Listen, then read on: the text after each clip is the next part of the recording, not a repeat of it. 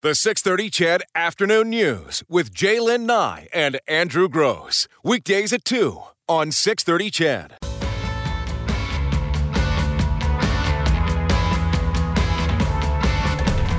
All right, uh, half hour two of the uh, Thursday edition of the 6:30 CHED Afternoon News.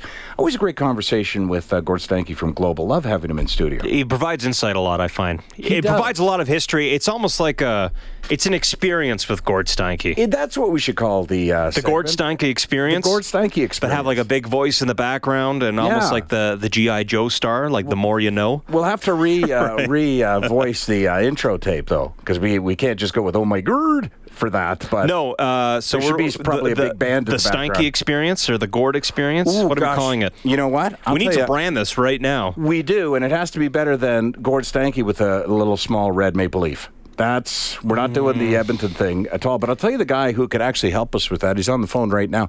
The artistic director for the Edmonton International Fringe Festival. Now, Murray, I've been calling you Murray Utahs for the better part of a decade. Are you saying your name is pronounced Utis? Yes. Why would you never point that out to me before? Well, you know, it's one of those last names, right? People are going to come up with all kinds of wild and sort of crazy interpretations. Oh, trust me, gross. I know. But I- Does, does it get to a point where you're just like, Is it- ah, forget gross? it? Yeah. Yeah, gross, gross. Hey, people are always Grosse. trying to be polite to me. Is Yeah. it gross? No, there's Is it no, Grooves? Yeah, exactly. uh, you know what, Murray, as is often the case when you organize a festival, you reach out to uh, media to uh, ask if you can get some exposure. But in this case, I reached out to you. Yes, which I, I look forward to it. It kind of marks the start of the festival is really that close now. Do you know what I mean? That's how I feel it is. Exactly. And I wanted to know, I wanted to be the first to start talking about what's going to be different about this year or what uh, what's going to be bigger and better. The theme, I guess we should start with A Midsummer Night's Dream. And uh, Brandon Graziano and I were just discussing, we of course know it's one of Shakespeare's most popular acts to be put on a stage, um, Yes. but I've actually never read the story. So I'm just going to go ahead and admit Or even that. seen the ballet. Or even seen the ballet, but I know it involves fairies. Yes. Yeah, that's very yes, true. It does. So did you pick that theme for that reason? Are you going to have, is there going to be fringe fairies? So there will definitely be fringe fairies at opening night. There's no doubt about it. So I did not expect that answer. there will be. I'm All not right. lying to you. It's going to happen. um, when it comes to a Midsummer Night's Fringe, where where that came through is we have opened up an old school tradition of actually doing a call out to the public to submit their best fringe names. That's very fringy of you, Murray. Yes, right. And so from that, we develop a list, and then that list goes back out. It's voted upon, and then uh, a, a top three is, is is taken, and and we look at it, and then it's voted upon from that. So we just kind of do a couple drill downs to get to it, and then Midsummer Night's Fringe was the one that stood out all along. It had like just incredible amount of votes, and it really uh, flew itself to the top. So now, do you what- do you when you ask people what y- the theme should be? Uh, do you say, well, if it's Midsummer Night's Dream, then here's our vision, or is it just, what do you think of this? Um, literally, like with, they just they choose it. They they are so good. And then at you've got to a breathe life title, into that. Yeah, or a play or whatever, and they just then they come up with all these names, right? And and then from that, when we take it, I go, okay, now I have to actually build uh, the festival around it. When I look at that theme and go, what am I going to pull from it? What is you know? And so with this one in particular, what really stood out for me, it's about magic, right? And I look at it and I go, there's magic in summer, there's magic in theater. There's magicians that we're going to have outside. So the idea of building that sort of uh, um, um, uh, wonder into it, and uh, our materials have all really got a summer feel to them. There's like good, strong orange to red to bright, bold, deep, rich colors that happen, and everything just seems a little more alive when we hit when we hit summer here because we put up with so much winter. You know what I'm saying? Like, oh, absolutely. yeah. It's interesting though, Murray, because you're taking something, and you know I'm a big fan of the Fringe. You're you're taking something that is magical and making it more magical.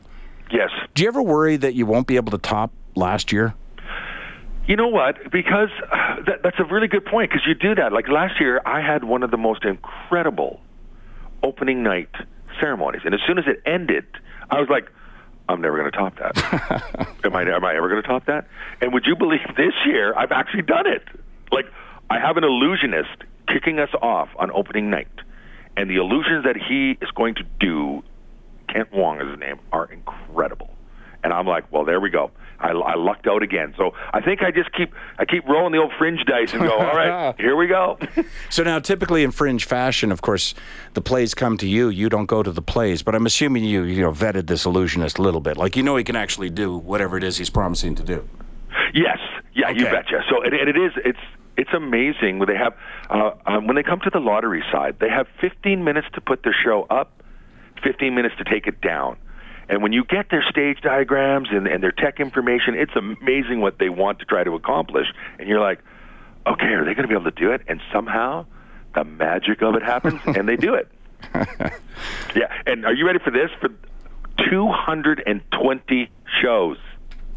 Two hundred and twenty. What were? How many were there last year? 207. So that's a nice increase.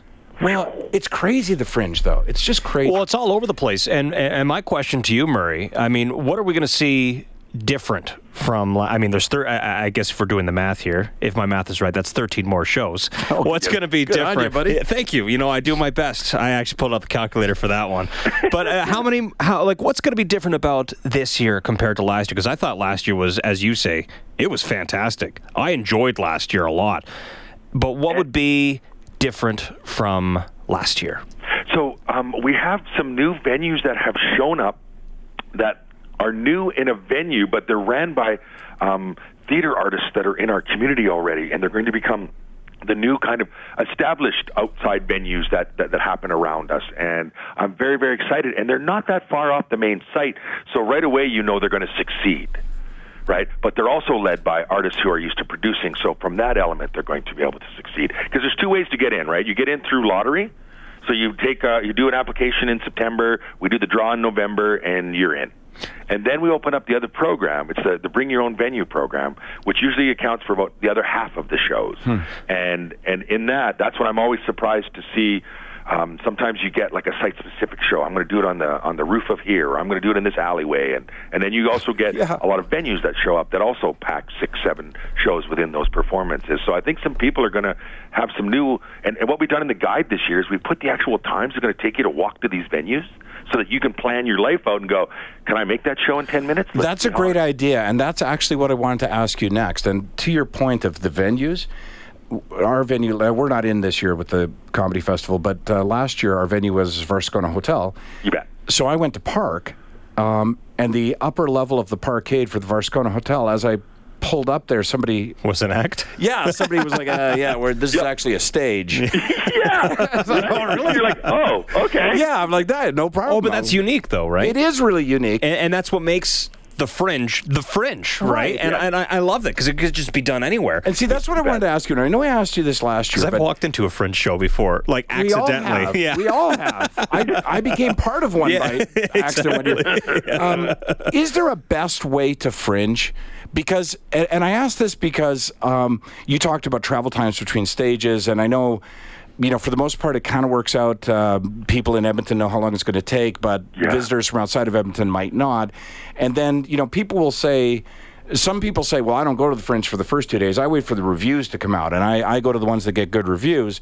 And I got to be honest with you, I've never admitted this on air. I try to find the one Fringe show that got the absolute, absolute most dismal review, and that's the one I go to. Well, there's also like the counter to those that wait to see what the good shows are going to be. There's exactly what you just said. There's the there's the one star Wednesday. There's the there's the people that are going, okay, if this review was that bad, I got to see this for myself, and then you know, and and go. And sometimes, let's face it, that reviewer is going to be out to lunch. It might be the best thing you've ever seen. I often say this to people, and now we've got something to back it up this year.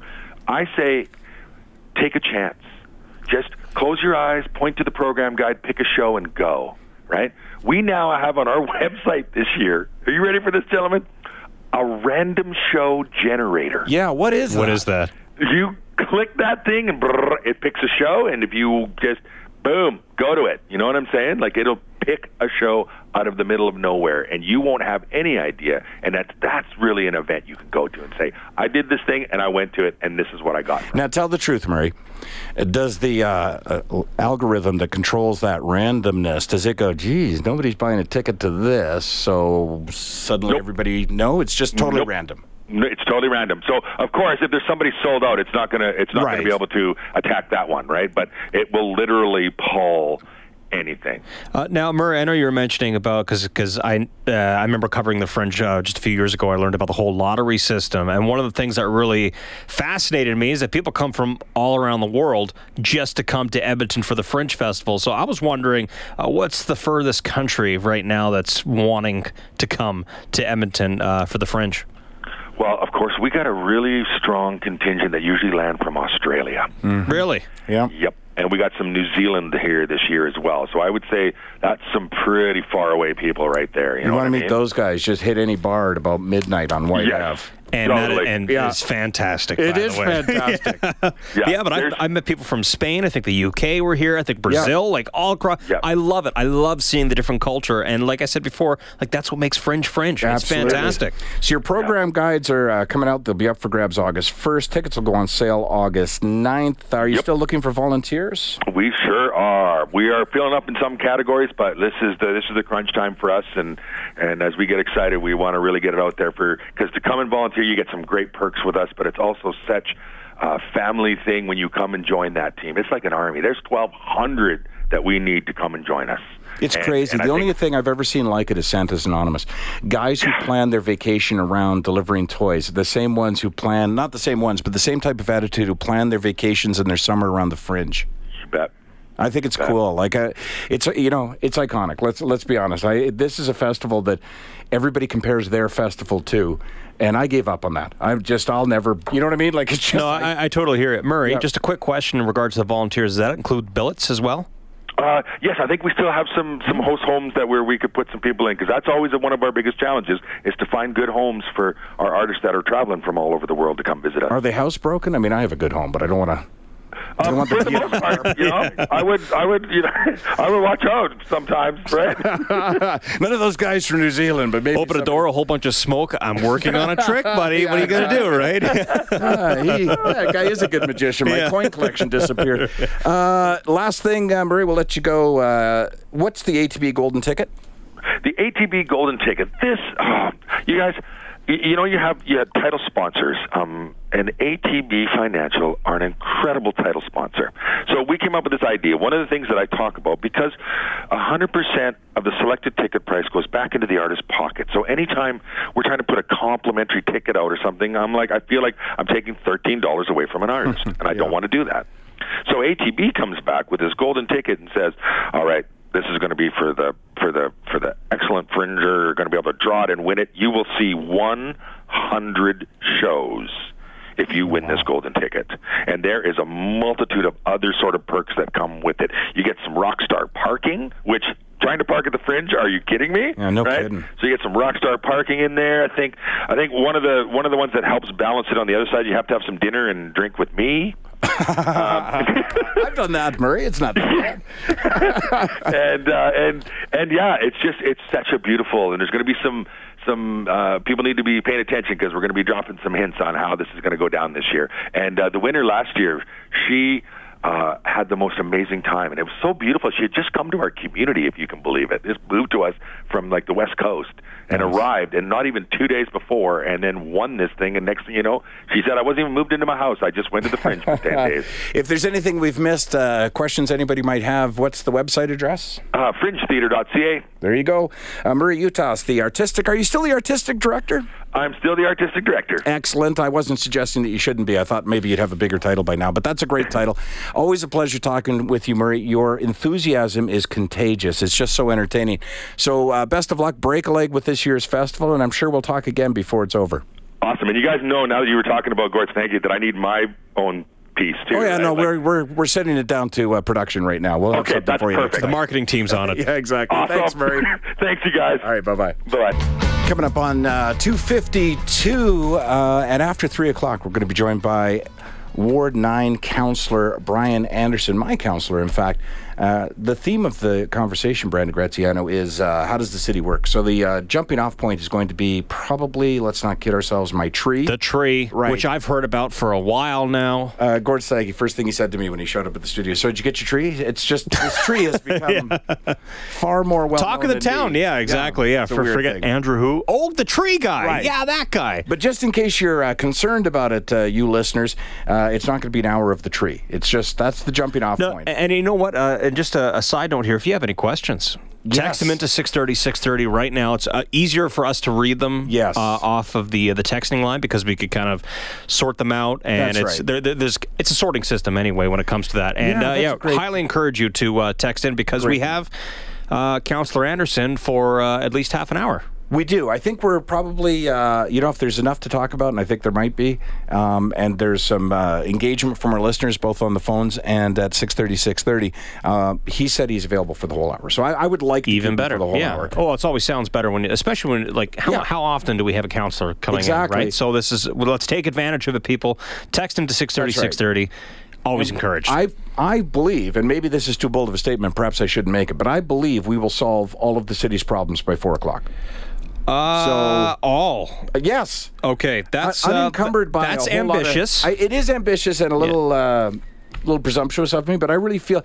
Here's the thing: Dave Tell. Staples uh, did an exit interview with uh, Brian Anderson when he declared that he was not returning. Um, he was not going to seek re-election, and he referred to him in that interview as uh, he made reference to the fact that well, there goes the reasonable guy in the room.